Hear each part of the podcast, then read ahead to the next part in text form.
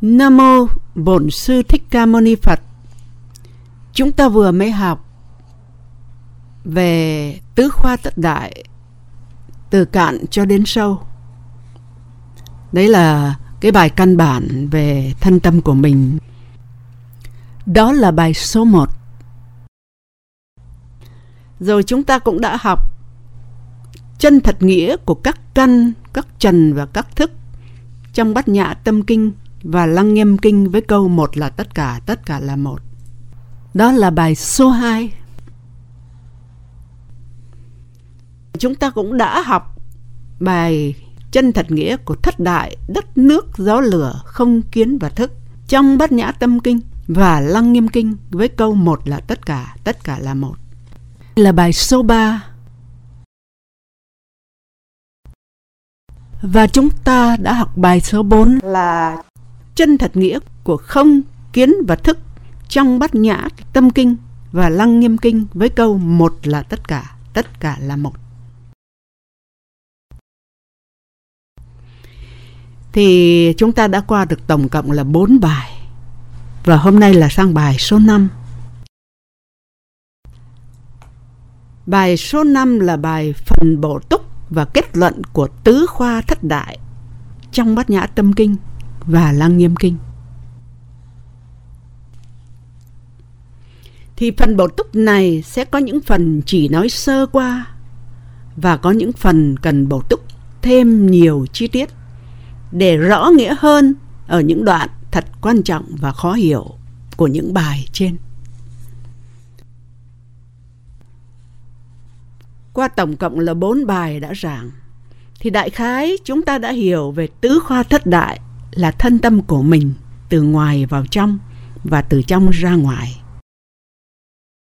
Và hiểu cả toàn thể vũ trụ vạn vật cũng là muôn pháp giới. Tất cả vừa xuất thế mà cũng vừa nhập thế. Có nghĩa là tất cả những cái mà chúng ta đã học đó, thân tâm rồi vũ trụ, cái gì cũng là vừa xuất thế mà vẫn nhập thế. Nhưng để kết luận đề tài này bằng cách ôn và tóm lược khá chi tiết thì chúng ta vẫn phải làm sáng tỏ hơn về cả hai phần là phần tứ khoa thất đại qua thân tâm khi còn vô minh và phần tứ khoa thất đại qua thân tâm khi đã giác ngộ. Thế thì bây giờ tôi lại nói về tứ khoa thất đại khi thân tâm chúng ta còn vô minh nhé. Từ vô thủy, tức là từ thời xa xưa, gọi là thời vô thủy. Tất cả chúng sinh là tất cả chúng ta hiện hữu đây này, đều là Phật rồi. Nhưng tự dưng không có một nguyên do gì cả. Chúng ta tự phát minh ra một cái ý niệm phân biệt tức là ý niệm nhị biên phân biệt. Tự cái ý niệm này nó chia phàm chia thánh. Tự nó phân biệt nó phân biệt là có không thật giả đẹp xấu giỏi rốt khen chê cho nên mới có sinh và có tử. Ý niệm nhị biên đó, trong kinh gọi là vọng niệm, gọi là nhị biên phân biệt. Nhất niệm vô minh, thật ra nó chính là niệm bất giác. Cái niệm bất giác này chỉ là cái khái niệm vọng tưởng vẽ vời theo dệt ra mà thôi. Đức phật dạy về cái vọng tưởng như thế này này. Đã là vọng á, thì không phải là thật đã là vọng thì cũng không có một nguyên do gì hay lý lẽ gì trong cái vọng ấy nhưng chúng sinh chúng ta đã lỡ chấp nhận cái vọng tâm thức này là tâm của chính mình và chấp nhận cái khái niệm nhị biên tương đối của nó là chân lý. Cho nên chúng ta tin vọng tưởng là có thật 100%, thế mới chết đấy. Vì vậy mà chúng ta đã tự thành lập một thế giới tương đối, có sự sống, có sự chết, có khổ đau thật sự, để rồi bị trôi lăn trong hằng hà xa số kiếp, hết sống lại chết. Cứ như thế mà tiếp diễn đấy. Tại quý vị thấy có khổ không cơ chứ? Đó là sự thật đấy. Cứ sinh tử triền miên mãi như thế mà càng sinh tử càng trôi lăn như thế thì cái vọng tưởng vô minh lại càng sâu dày hơn nó dày như sắt như thép như đồng như đá để chôn vùi cái Phật tính sâu kín hơn nữa. Thì ờ, tất cả cũng là do chính chúng ta thôi. Hả? Lúc nào chúng ta cũng hơn thua này, yêu ghét này, phải trái này, hỉ nộ ái ố tham sân si này, lúc nào cũng tranh giành. Không? Chính mình thôi mà. Để mà mình tạo những cái nghiệp báo. Chứ có ai bắt đâu. Thì quý vị có biết cái đó là cái gì không? Cái đó là cái ngã của mình đó. Mà càng nhiều những cái lôi thôi đó là cái ngã càng lớn. Mà cái ngã càng lớn thì đương nhiên là đi vào sinh tử rồi. Thế bây giờ mình biết đó thì mình đừng có cãi nhau như thế. Mình đừng có yêu mới lại ghét. Lúc nào cũng hơn mới thua, lúc nào cũng mình đúng người sai. Thì tất cả chúng ta đó, hầu hết là đều như thế đó. Người nào cũng vô minh nhưng mà lại tự nhận mình là không vô minh. Thấy không? Khi mà nói mình không vô minh á, thì hóa ra là mình lại vô minh nhiều nhất đấy. Đấy là cái ngã của mình. Thế thì cũng vẫn do mình thôi. Mình phải biết thế nào là đúng thế nào là sai chứ phải không? Chứ còn cái đó thì làm sao bây giờ? Đức phật tới thì cũng chỉ cho chúng ta con đường là làm sao ra ngoài được cái duality, cái vô minh là cứ hơn thua tranh chấp như vậy. Phải không?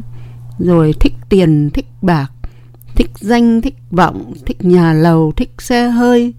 Rồi mình làm nên những cái ác để làm sao có cái lợi cho bản thân, cho gia đình mình, cho vợ chồng con cái mình. Thì đương nhiên mình phải lấy dối, mình phải tranh giành. Thì đấy là những nghiệp đấy. Mình tự tạo nghiệp thôi thì những cái đó đó chôn vùi Phật tính của mình sâu kín hơn đấy. Còn mình tỉnh ngộ mình đừng làm như thế đấy. Cứ trở lại với Phật tâm của mình rồi thì danh vọng, tiền tài cái gì rồi nó cũng có đủ hết á. Tại vì nó là phước trí mà. Vì thế cho nên khi vô minh thì một Phật tâm mà cái vọng tâm thức của chúng ta đã giả dối chia ra làm hai, tức là chia có thân và có tâm riêng rẽ mà lại chỉ quan trọng có cái tâm. Còn cái thân thì cho là giả, là vô thường, nên coi thường, coi rẻ, coi khinh. Và cũng vẫn một cái khái niệm vô minh ấy, chúng ta lại phân biệt mọi đối tượng quanh chúng ta cũng ở trong cái nghĩa nhị biên tương đối. Rồi thì tự đặt toàn thể muôn loài muôn vật trong vũ trụ ở một trạng thái cố định chấp thật muôn điều, muôn sự ấy là vô thường, là khổ là có sinh, là có tử. Cũng vì có cái khái niệm cố chấp kiên cố mãi như thế, nên sự cố chấp này mới thành sự thật, để rồi chúng ta chìm đắm trong sinh tử là như thế đó. Đấy đấy, cái ngã đó, cố chấp, mới đầu là còn cố chấp thường thường, rồi cái cố chấp nó trưởng thành rồi nó càng trưởng thành thì càng chết. Cái tâm vọng tưởng làm chúng ta khốn khổ đến như thế, nhưng vẫn chưa đủ, quý vị ơi. Nó còn sáng tạo thêm những phần thật là vi tế để làm cho chúng ta điêu đứng hơn nữa.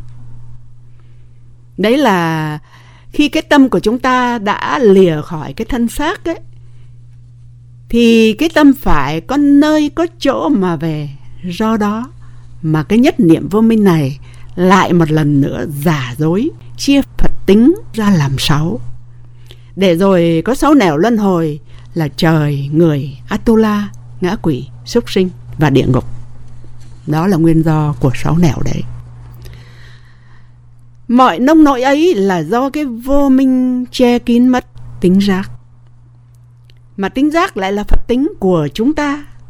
Tính giác được gọi rất nhiều tên như là chân như, chân tâm, Phật tâm, Phật tính, tính giác diệu minh, vân vân. Chúng ta rất cần học để hiểu thật tường tận về tính giác diệu minh này. Thứ nhất, nó chính là Phật tâm của chúng ta. Thứ hai, nó liên hệ toàn thể vũ trụ và vạn vật. Thứ ba, nó liên hệ đến sự vô minh và liên hệ đến sự giác ngộ để giải thoát sinh tử. Nhưng mà thưa quý vị, khi muốn giải thoát sinh tử á, thì chúng ta cũng phải tu hành làm sao cho hết vô minh. thì tự nhiên tính giác diệu minh là Phật tính của chúng ta đó sẽ tự hiện ra. Tuy nói thì dễ nhưng mà khi tu hành thật trang nghiêm để tiến đến cái mức độ ấy thì chúng ta cũng phải gian nan. Chúng ta cũng phải khổ, không có ít đâu. Nội cái việc mà chúng ta tìm hiểu thật cặn kẽ nguyên do của sự vô minh vì đâu mà có, chúng ta đã cũng phải tốn biết bao nhiêu thời gian là chúng ta đã học bao nhiêu rồi đấy. Thế rồi khi đã hiểu rõ nguyên do sự vô minh rồi thì chúng ta mới bắt đầu kiếm phương tiện nào thật rốt ráo, thật hữu hiệu và hợp với cái chân lý, hợp với chúng ta nữa. Để khi tu, chúng ta không có đi lạc đường. Không còn phải đi lòng vòng để mất thời gian. Cái này quan trọng lắm, quý vị ơi. Kiếm được cái pháp môn nó hợp với mình. Và đường lối tu chân chính rất là khó. Mà đã kiếm được rồi thì phải tin và phải hành. Đừng có nản lòng.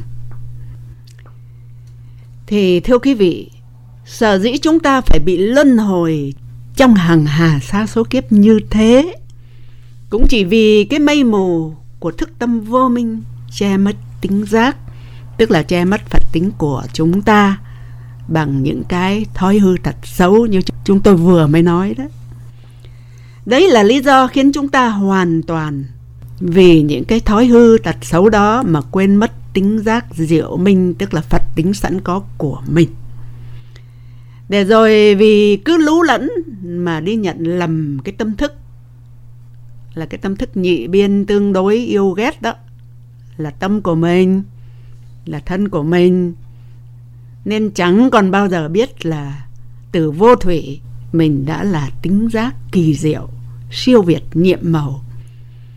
Cái tính giác diệu minh này thì tuyệt vời, không sao diễn tả và lý luận gì được bằng bộ óc thế gian của chúng ta. Bây giờ nói về cái tính giác diệu minh nhá. Thì theo ý chỉ của lăng nghiêm kinh á, cái tính giác diệu minh, tức là phật tính của chúng ta đó, thì luôn luôn nó tự tĩnh, tự diệu, tự định, tự minh, tự chú tỏa thì cái tính minh là cái gì? Tính minh, tức là tính sáng suốt cũng là trí tuệ của chúng ta đấy. Nhưng vì bị vô minh che khuất bằng những cái mà tôi mới nói những cái thói hư tật xấu những cái tham lam ích kỷ đó rồi làm nên tội lỗi đó thì những cái vô minh như thế đó thì thay vì ngày xưa chúng ta là tính giác gọi là trí huệ bát nhã thì vì những cái lầm cẩm uh, xấu xa đó nên bây giờ thì cái tính của chúng ta đó tính giác á, bây giờ nó trở thành cái giác tự động chỉ còn có thể gọi là sự thông minh của bộ óc nhỏ xíu. Chính là cái tâm thức nhị biên tương đối. Do vậy mà khi chúng ta biết thì chỉ là cái biết vô minh đón mò mà biết thôi. Còn khi chúng ta không biết ấy, thì đó chính là cái không biết vô ký cái không biết của đoạn diệt cái không biết của địa ngục. Chúng ta đang học về tính giác diệu minh ấy thì trong cái tính giác diệu minh nó có tính diệu và tính minh. Và bây giờ tôi nhắc lại về tính minh nhé. Tính minh là tính sáng suốt cũng là trí tuệ của chúng ta. Qua đến tính diệu ấy, thì nó như thế này. Tính diệu tức là tính nhiệm màu vi diệu, duyên khởi nên toàn bộ vạn pháp trong vũ trụ này. Thế mà chúng ta lại hoàn toàn đã quên và còn không hề biết gì về tính này nữa. Và ngược lại, chúng ta lại còn chán ghét và bảo rằng vũ trụ vạn vật này là ô nhiễm. Thân tâm này cũng ô nhiễm để rồi, chúng ta chỉ chấp nhận có cái minh mà bỏ đi cái diệu. Tức là chỉ nhận có cái tâm thức vô minh là tâm của mình. Và khi chết thì chúng ta gọi tâm ấy là cái hương linh, là cái tâm linh. Đó. Còn cái thân á, và toàn thể vũ trụ vạn vật thì chúng ta bỏ hẳn đi vì tất cả đều bị chấp thật là vô thường. Tức là chúng ta chấp toàn thể vũ trụ vạn vật và thân tâm á, đều là vô thường. Như vậy đó chỉ vì một phật tính một tính giác diệu minh mà chúng ta đem chia sẻ ra làm hai tức là tự chúng ta tạo dựng nên thế giới nhị biên tương đối thì lẽ đương nhiên phải chịu về cái quả nhị biên ấy là đúng rồi. Bây giờ tôi nói như vậy là tất cả mọi người chúng ta đã tạm hiểu về tính giác diệu minh khá rõ rồi nhé. Bây giờ chúng ta cố gắng thẩm thâm về cả lý thuyết lẫn thực hành để thấu đáo sâu sắc hơn về tính siêu việt này thì mới giải quyết được mọi phiền não sinh tử như chúng tôi đã giải thích rất nhiều. Mặc dầu hiểu lý thuyết như thế, chỉ là chúng ta mới hiểu được vấn đề giải ngộ. Nhưng cũng đáng quý lắm rồi, quý vị ơi. Vì nó mở ra cho chúng ta một đại lộ quang minh hiểu biết, tức là mở ra cái đại lộ trí tuệ, hiển bày tính giác. Mà tính giác này ở ngay chúng ta và ở ngay cả môn loài vũ trụ vạn vật như thế đó. Tính giác này tự động vừa diệu vừa minh, nên tính diệu không thể rời tính minh, và tính minh cũng không bao giờ có thể rời tính diệu. Nếu chúng ta ấy mà chỉ chọn một trong hai, tức là tự chia tính giác diệu minh thành hai, thì vô tình chúng ta đã tự nguyện chấp nhận cái tâm thức vô minh, tức tâm thức nhị biên sinh tử. Có nghĩa là chỉ nhận cái minh mà bỏ đi cái diệu, thì tự động chúng ta lọt ngay vào cái hữu trí mà vô thân. Cái này là đã học mãi rồi, ở đây tôi cứ nhắc lại thôi, vì nó cũng hơi phức tạp. Còn ngược lại á, nếu chúng ta chỉ chấp nhận cái diệu mà bỏ đi cái minh thì tự động chúng ta cũng bị lọt vào cái hữu thân mà vô trí. Nó lần quẩn lanh quanh chỉ có như thế thôi nhưng mà cũng rất là phức tạp. Chúng ta phải chịu khó nhớ và chịu khó suy tư thì mới hiểu rốt ráo được. Tức là tính minh á, nói về cái tâm của mình. Còn tính diệu á, là nhấn mạnh về cái thân của mình. Nếu mà chúng ta cứ lọt vào hữu trí vô thân hay là hữu thân vô trí á, thì đều là vô dụng hết á. ở đây mình đang nhấn mạnh về tính diệu. Thì cái tính diệu ấy chính là tính duyên khởi là tính hóa hiện nên toàn thể vạn pháp. Nhưng mà nó lại xuất thế mà vẫn nhập thế. Chỗ này quan trọng lắm xuất thế mà vẫn nhập thế. Tôi nhắc nhở quý vị như thế này tính giác diệu minh là phật tính thì tính diệu và tính minh đều là phật tính. Nên nó hóa hiện ra mọi sự. Thì cái mọi sự đó, quý vị phải hiểu ngầm nó là cái gì. Thì tính diệu mà duyên khởi nên tất cả vũ trụ vạn vật thì tính diệu là cha, là mẹ. Mà khởi nên vũ trụ vạn vật thì vũ trụ vạn vật là con. Thấy không? Cho nên mới gọi là xuất thế mà vẫn nhập thế. Đồng thời á tính diệu ấy, đích thị là pháp giới tính, là tính trùng trùng duyên khởi, không bao giờ ngưng nghỉ cả. Thêm nữa, thì tính diệu lại chính là tính nhất thiết duy tâm tạo trong hoang nghiêm kinh. Sở dĩ mà cứ nói như thế là để chứng minh rằng tính diệu là phật tính mà hóa hiện lên tất cả những cái hiện hữu trước mắt chúng ta, tức là vũ trụ vạn vật cũng như cái thân của chúng ta đây này thì thân của chúng ta và vũ trụ vạn vật là con của tính nhất thiết duy tâm tạo, là con của tính giác diệu minh, là con của phật tính. Như vậy đó là có cái phần mà hé mở cái sự giác ngộ. Chúng ta tu cái thức mà chúng ta ngộ cái thân. Như vậy, khi mà chúng ta đã biết rõ tính diệu không ngoài thân bát nhã cũng là thân hiện hữu của chúng ta. Thì thưa quý vị, đúng như thế. Khi đã có tính thì đương nhiên là phải có tướng. Khi đã có sắc thì phải có không, có thân thì phải có tâm. Do vậy mà tính diệu chẳng bao giờ rời được tính minh.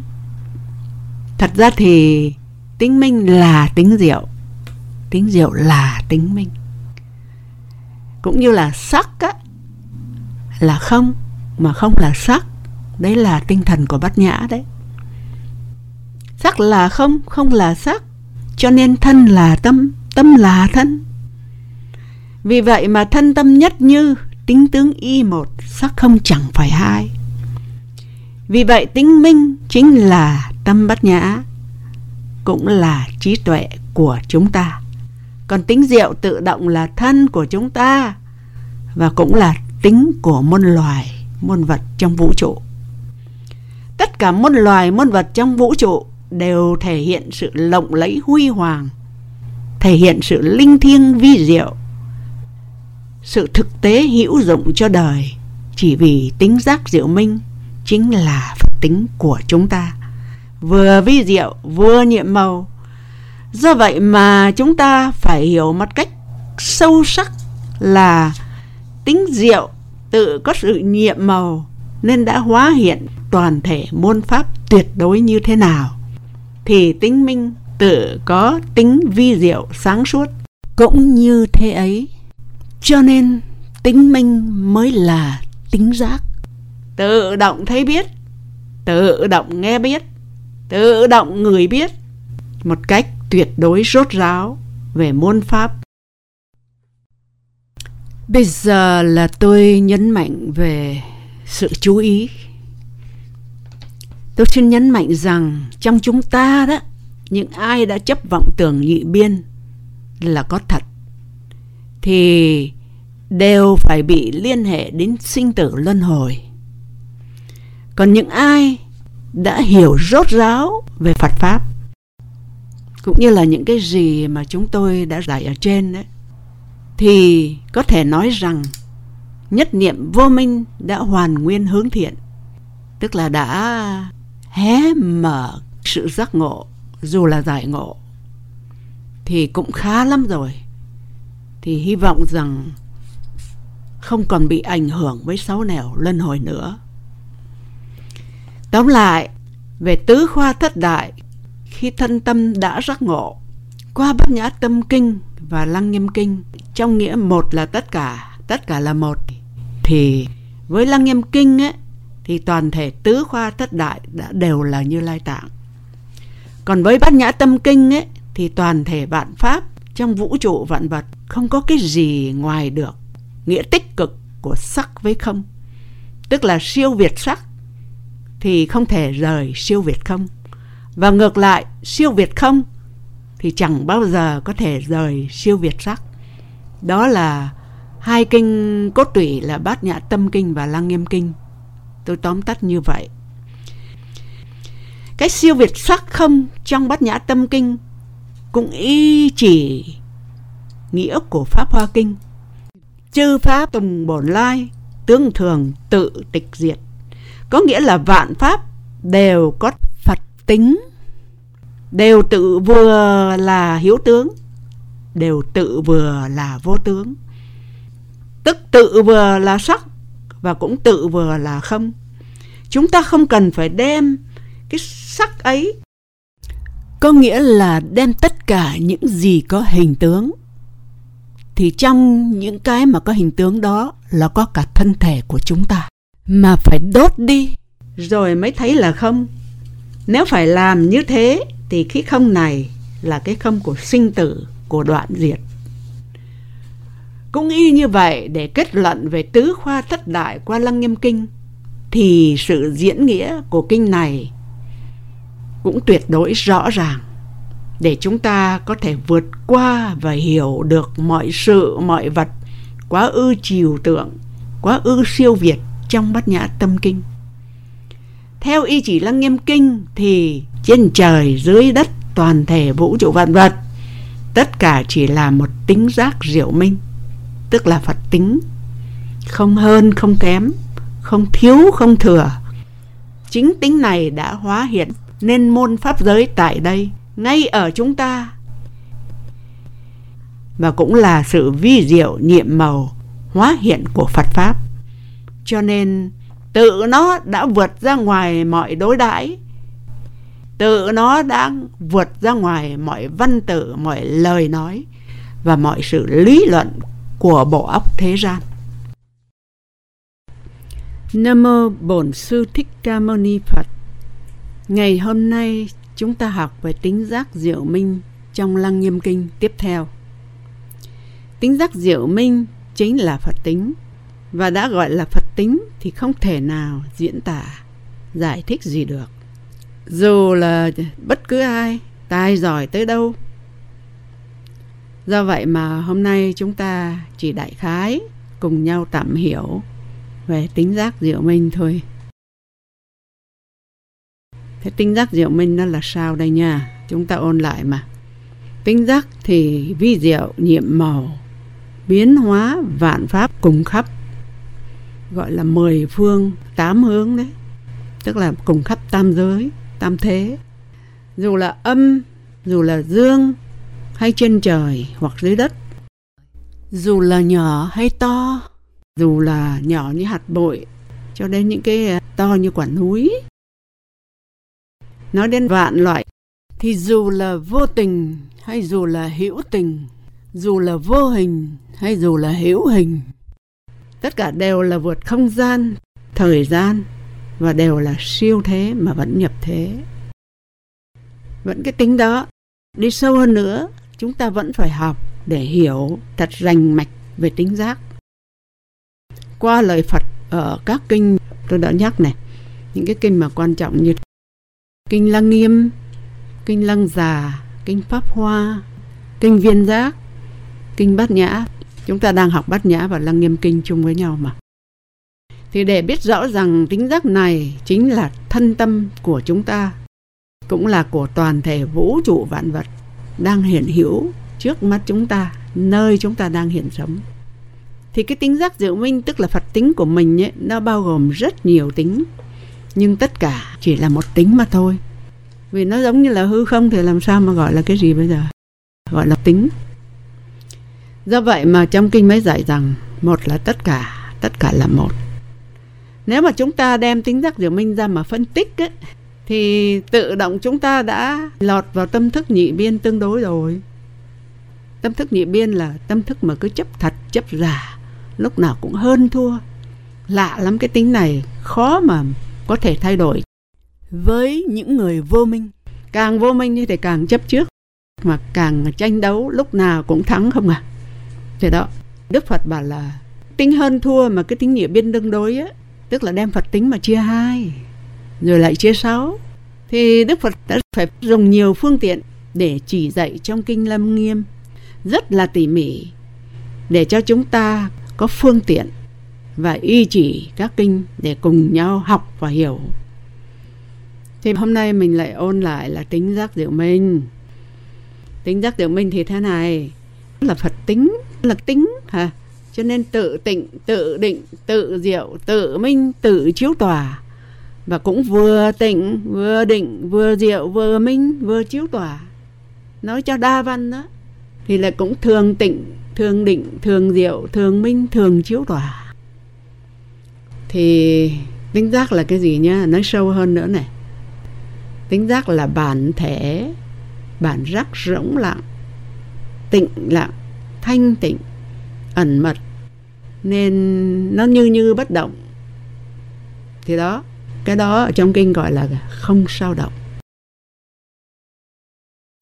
Tính giác là tính minh, tức là tính sáng suốt là trí tuệ thì cái đó nó như như bất động nó như hư không ấy nhưng mà nó là trí tuệ biết hết mọi thứ ấy. nhưng mà biết mà không có phân tích biết mà không dính mắc cơ tính giác ấy lại tự động có tính diệu cũng là diệu dụng của tính giác. Cái diệu dụng của tính giác thì lại duyên khởi nên toàn thể muôn loài muôn vật ở trong vũ trụ. Dưới các dạng mà chúng ta vẫn thường học đó là sắc, thanh, hương, vị, xúc, pháp đó. Gọi nôm na là sáu trần. Thì sáu trần này luôn luôn rời đổi nên lúc nào cũng sao động, không ngừng. Thì một cái là không sao động và một cái là sao động. Sao động là sáu trần phải không? Còn không sao động thực ra là sáu căn đấy đó, nhưng mà khi nào mà trở về với chân như phật tánh của mình cơ, còn của chúng ta thì nó là cái thức tâm ấy. nó là nhất niệm vô minh ấy. lúc nào cũng hơn thua, lúc nào cũng tranh đấu, lúc nào cũng chia hai, phật tánh làm đôi cho nên mới có sống, có chết, có sinh, có tử hôm nay chúng ta nói thuần mà đã rắc ngộ mà trước sau gì cũng phải bỏ những cái tính xấu xa đó là lúc nào cũng hơn thua, lúc nào cũng cãi cọ, lúc nào mặt to, mặt bé phải bỏ đi, phải hoàn nguyên, trở về tính giác thật sự của mình. Tức không hiểu tại sao nhiều người rất dại dột. Cứ như thế mà ôm cho đến chết. Mà cứ ôm cho đến chết thì đương nhiên là đi vào sáu nẻo, vào sinh tử thôi.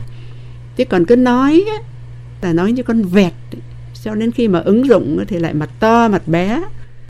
Rồi thì khóc lóc, rồi nhảy lên chồm chồm vì cái ta thắng người thua. Cái đó là cái đau khổ nhất, tôi cũng biết tại sao nữa bây giờ tôi nói tiếp theo về tính giác nhá. Tính giác là phật tính của mình nhá chúng ta gọi là cái thẻ là tính minh là tính thấy. Thì âm thầm thấy biết. Muôn hình dạng muôn màu sắc của sắc trần. Thì sắc trần là dụng còn tính thấy là thể bây giờ nói về tính nghe nhé tính nghe cũng âm thầm nghe biết vạn âm thanh khác nhau của thế giới này như là tiếng chim kêu. Tính thấy thì âm thầm thấy biết, tiếng nghe thì âm thầm thấy nghe. Tiếng chó sủa, tiếng con người, tiếng xe chạy, tiếng vỗ tay, tiếng sấm sét, vân vân. Thì cái đó âm thầm và cũng không lay động. Chúng ta gọi là cái thể. Thực ra nó là tính minh đấy. Và cái dụng của nó là cái gì? Tính nghe. Đối với tượng của nó là thanh trần thanh trần là tất cả những tiếng động của thế gian. Bây giờ nói qua tính ngửi tính người cũng âm thầm, người biết vạn vạn mùi hương khác nhau ở trên thế gian này. Thì người cái gì? Người hương trần. Đó. Thì cái người là thể và cái hương trần là dụng. Một cái thể và một cái dụng. Cái thể thì tĩnh lặng như như bất động. Còn cái dụng là hương trần ấy thì nó hay rời đổi mình có thể làm nó thành mùi này, mình làm nó thành mùi kia là do cái sự thông minh của mình, cái trí tuệ của mình. Bây giờ chúng ta sang đến tính nếm. Tính nếm, âm thầm, nếm biết vạn vạn vị khác nhau. Ở ngay trước mắt chúng ta đây này. Thì tính nếm cũng âm thầm, cũng như như bất động đấy. Thì chúng ta gọi là cái thể, mà đồng thời cũng vẫn gọi là tính minh. Thì sang cái dụng của nó là cái gì tính nếm đối tượng của nó là vị trần. Vị trần đồng thời cũng là cái dụng thì tính nếm âm thầm là tính minh nhá. Còn vị trần á vị này mình làm vị ngọt vị chua mình mix lung tung vào á thì tính nếm là đối tượng của nó là vị trần. Chúng ta sang đến tính chạm xúc. Tính chạm xúc cũng trên thân thể của mình. Tính chạm xúc âm thầm nhận biết. Nhận biết cái gì? Nhận biết nóng lạnh nhận biết chân nhám. Thì cái tính chạm xúc này, âm thầm nhận biết vạn vạn cảm xúc khác nhau ở ngay nơi đây, quanh chúng ta. Không nóng thì lạnh, phải không? Không trơn thì nhám, không vui thì buồn, lúc nào cũng vậy. Thì cái đó gọi là tính chạm xúc. Đối tượng của nó là xúc trần. Và bây giờ đến tính âm thầm hiểu biết vạn vạn pháp khác nhau thì đối tượng của nó là cái gì? Đối tượng của nó là pháp trần. Cái đối tượng của nó là tất cả các pháp. Từ hạt bội cũng là pháp trần. Cái bàn, cái ghế, con chim, con trâu, con bò, hoa loan hoa cúc, vân vân. Cái gì cũng là pháp trần hết. Cái tính hiểu biết của chúng ta âm thầm. Cái tính hiểu biết này cũng vẫn là tính minh. Và cái âm thầm mà không lay động thì gọi là cái thể còn pháp trần thì hay rời đổi lắm chứ. Pháp trần sinh sinh hóa hóa sinh diệt diệt sinh thì đó. Thì một bên là thể và một bên là dụng, một bên là như như, là tính thấy, tính nghe, tính ngửi, tính nếm, tính chạm xúc, tính hiểu biết. Còn một bên sắc trần này, là sắc này rời đổi này, thanh cũng rời đổi, hương cũng rời đổi, vị cũng rời đổi, xúc trần cũng rời đổi, mà pháp trần cũng rời đổi thì cái rộng thì bao giờ cũng rời đổi. Lăng xăng. Còn cái thể thì cứ như như bất động. Nhưng mà cái thể và cái dụng này không bao giờ rời nhau, thì nó mới đúng đấy. Còn nếu mà chỉ lấy một trong hai cái thì nó chẳng thành cái giống gì. Tính giác diệu minh chính là phật tính. Theo phải nó phải có phải cả thể lẫn dụng thì nó mới là tính giác diệu minh. Thì bây giờ tôi nói này, tính giác diệu minh chính là phật tính, là thân tâm của toàn thể chúng sinh cho nên chúng ta phải học kỹ càng và không bao giờ được quên đấy. tính giác là tính minh, là tính sáng suốt, tức là trí tuệ vô tướng. Nói giản dị hơn thì tính đó là tính thấy, tính nghe, tính nhận biết ở ngay chúng ta. Tính này rỗng lặng nên được gọi là tính không, là chân không. Nhưng mà cẩn thận. Vì nó rỗng lặng như vậy nên mới gọi là tính ẩn mật vi diệu, như như bất động. Trong kinh lăng nghiêm còn gọi nó là cái không sao động. Đấy là trong kinh dạy chúng ta cái như như bất động là cái tính minh đó gọi là nôm na là cái thể cái không có bao giờ mà nhúc nhích gì hết đó thì gọi là cái không sao động. Mà đã là cái không sao động, là cái rỗng lặng như thế, cho nên đức phật mới dạy rằng không đi cũng chẳng về, không cũ cũng không mới, không gốc cũng chẳng ngọn, không sinh cho nên cũng không tử. Đấy là bản thể, là bản giác là giác thể là phật tâm của chúng ta của toàn thể vũ trụ vạn vật. Rồi bây giờ chúng ta sang à, tính diệu nhé. Vẫn tính giác diệu minh tự động còn có tính diệu là tính chiếu tỏa là tính vô cùng quan trọng mà tất cả mọi người chúng ta vì vô minh nên đều quên mất tính này. Do vậy mà chúng ta chỉ chú trọng đến cái minh thôi mà bỏ đi cái diệu cũng vì chúng ta vô minh cho nên, cái minh được chúng ta gọi là tâm thức là linh hồn. Còn cái diệu thì gọi là cái thân sắc phàm phu. Nhưng mà có biết đâu rằng, từ vô thủy, tính giác, tự diệu, tự minh luôn luôn trường tồn. Thường diệu, thường minh, thường hằng bất biến. Cho dù là chúng ta có vô minh hay là trí tuệ là tự chúng ta mà thôi. Chúng ta tự gán ghép là chúng ta trí tuệ thì không được đâu thực ra cứ nhận mình là vô minh thì chẳng nghe nó dễ hơn. Là tại vì hiểu đến đâu. Chỉ được một chút thôi là đã ti toe rồi. Chúng ta tự bảo chúng ta là trí tuệ hay tự bảo chúng ta là vô minh? Thì cái ý nghĩ của mình, cái tâm thức của mình chẳng ảnh hưởng gì đến tính giác, tự thiệu, tự minh. Luôn luôn hiện hữu, thường hằng và luôn luôn vẫn đấy. Tính diệu nhiệm màu không ngừng nghỉ, hóa hiện muôn vàn hiện tượng tức vạn pháp. Vạn pháp đó ở đâu? Ngay trước mắt chúng ta. Nhưng vì vô minh, chúng ta chấp các hiện tượng ấy là có thật. Có biết đâu rằng sáu trần, tức là sắc, thanh, hương, vị, xúc, pháp, chỉ là sự hiện, hóa hóa hiện của diệu tính. Nên khi ẩn, khi hiện, luôn luôn đổi thay thay đổi. Luôn luôn linh động. Luôn luôn sao động trong từng sát na vì thế mà vũ trụ vạn vật, khi thì thành, khi thì trụ, khi thì hoại, khi thì không, và cứ như thế mà xoay vần. Còn đối với con người thì khi sinh, khi trụ, khi dị, khi hoại, đó là năng lực vi diệu của phật tính, diễn tiến mãi mãi như vậy, để lúc nào cũng tươi mát, linh động, không ù lì, không nhàm chán. Kinh bát nhã dạy rằng vạn pháp không tương tục mới là không mất không diệt. Và do đó mới là thường hằng bất biến. Tức là phật tính là cái tính trùng trùng duyên khởi đó. Nó cứ duyên khởi thì sinh trụ dị hoại là đối với con người. Còn đối với muôn vật thì là thành chủ hoại không. Đấy là những con mắt tâm nhìn rõ cái đó là bát nhã tính hóa hiện hay là pháp giới trùng trùng duyên khởi. Nhưng mà đối với những người ờ, vô minh á, thì cho đó là sự chết và sự xoay vần của sinh tử luân hồi sự thật là như thế đấy quý vị ơi chúng ta tu hành thật nghiêm chỉnh đúng y như chính pháp thì mới ngã ngũ ra là cái rượu mà xưa nay chúng ta coi thường, coi rẻ. Ai có ngờ đâu nói lại chính là tính rượu của bản giác, của tính giác đấy. À ha. Tính rượu này có rất nhiều tên gọi như trong Hoa Nghiêm Kinh ấy, thì tính diệu được gọi là nhất thiết duy tâm tạo. Trong Lăng Nghiêm Kinh thì tính diệu được gọi là pháp giới tính trùng trùng duyên khởi. Đúng như thế đấy quý vị ơi. Tính diệu nhiệm màu duyên khởi nên vạn pháp. Và sự diễn biến của nó thì vô cùng kỳ diệu. Nó thiên biến vạn hóa, nó linh động khôn lường. Và nó chẳng hề bao giờ ngưng cả. Đó, quý vị nhớ như vậy để cái tính diệu đó.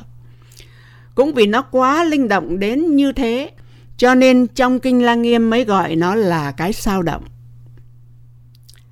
Và Kinh cũng dạy như thế này, cái sao động và cái không sao động mới chính thật là cái không sao động. Đấy, nói thì nó có vẻ khó nhận biết. Tôi nhắc lại nhé, cái sao động và cái không sao động mới chính thật là cái không sao động. Đấy thì mình có phải có cái sự suy tư một chút xíu. Quý vị nghĩ đi. Thì Lăng Nghiêm Kinh dạy rõ nguyên do của vạn pháp huyễn hóa như thật, như hư, đang hiện hữu ở ngay đây. Tất cả là bởi tính giác vừa diệu lại vừa minh, tức là vừa tịnh lại vừa động, vừa sao động lại vừa không sao động. Có như vậy mới được gọi là diệu giác đẳng giác, mới được gọi là toàn giác. Do đó mà cái không sao động duyên khởi nên cái sao động, hiện hóa hóa hiện cùng khắp mọi nơi, tận cùng pháp giới. Cũng vì cái lý lẽ này mà chúng ta mới hiểu được động tịnh là nhất như và đương nhiên có tịnh mới có chiếu và có định thì mới có tuệ. Và thưa quý vị cũng như thế, cái ẩn mật không rời hiện hữu và hiện hữu không rời ẩn mật. Vô hình không rời hữu hình và hữu hình cũng chẳng bao giờ rời vô hình. Tính không rời tướng, tướng cũng không bao giờ rời được tính là thế. Cũng vì lẽ đó mà Phật Pháp không rời thế gian, thế gian không rời Phật Pháp. Như vậy thì có khác gì chân lý của Bát Nhã Tâm Kinh đã chỉ thẳng, đã dạy chúng ta như thế này. Trong toàn thể Pháp giới, không có cái gì ra ngoài được không với sắc. Do vậy mà không chẳng rời sắc, sắc chẳng rời không. Tâm chẳng rời thân, thân chẳng rời tâm. Đạo chẳng rời đời, và đời cũng chẳng bao giờ rời được đạo. Và do lẽ ấy mà nói rằng siêu thế không rời nhập thế, nhập thế cũng không bao giờ rời được siêu thế là thế đó. Cho nên thân tâm của chúng ta là nhất như, tính tướng của chúng ta, của vạn pháp là y một, và đạo đời chẳng hai. Sắc không cũng y như vậy. Cuối cùng, chúng ta chỉ còn biết kính cẩn, chắp tay và tán dương vạn pháp đều là siêu việt, đều vượt ngoài mọi văn tự và lời nói. Quý vị có đồng ý như vậy không? Chúng ta cùng chắp tay và nói rằng vạn pháp đều là siêu việt, đều vượt ngoài mọi văn tự và lời nói. Cảm ơn quý vị.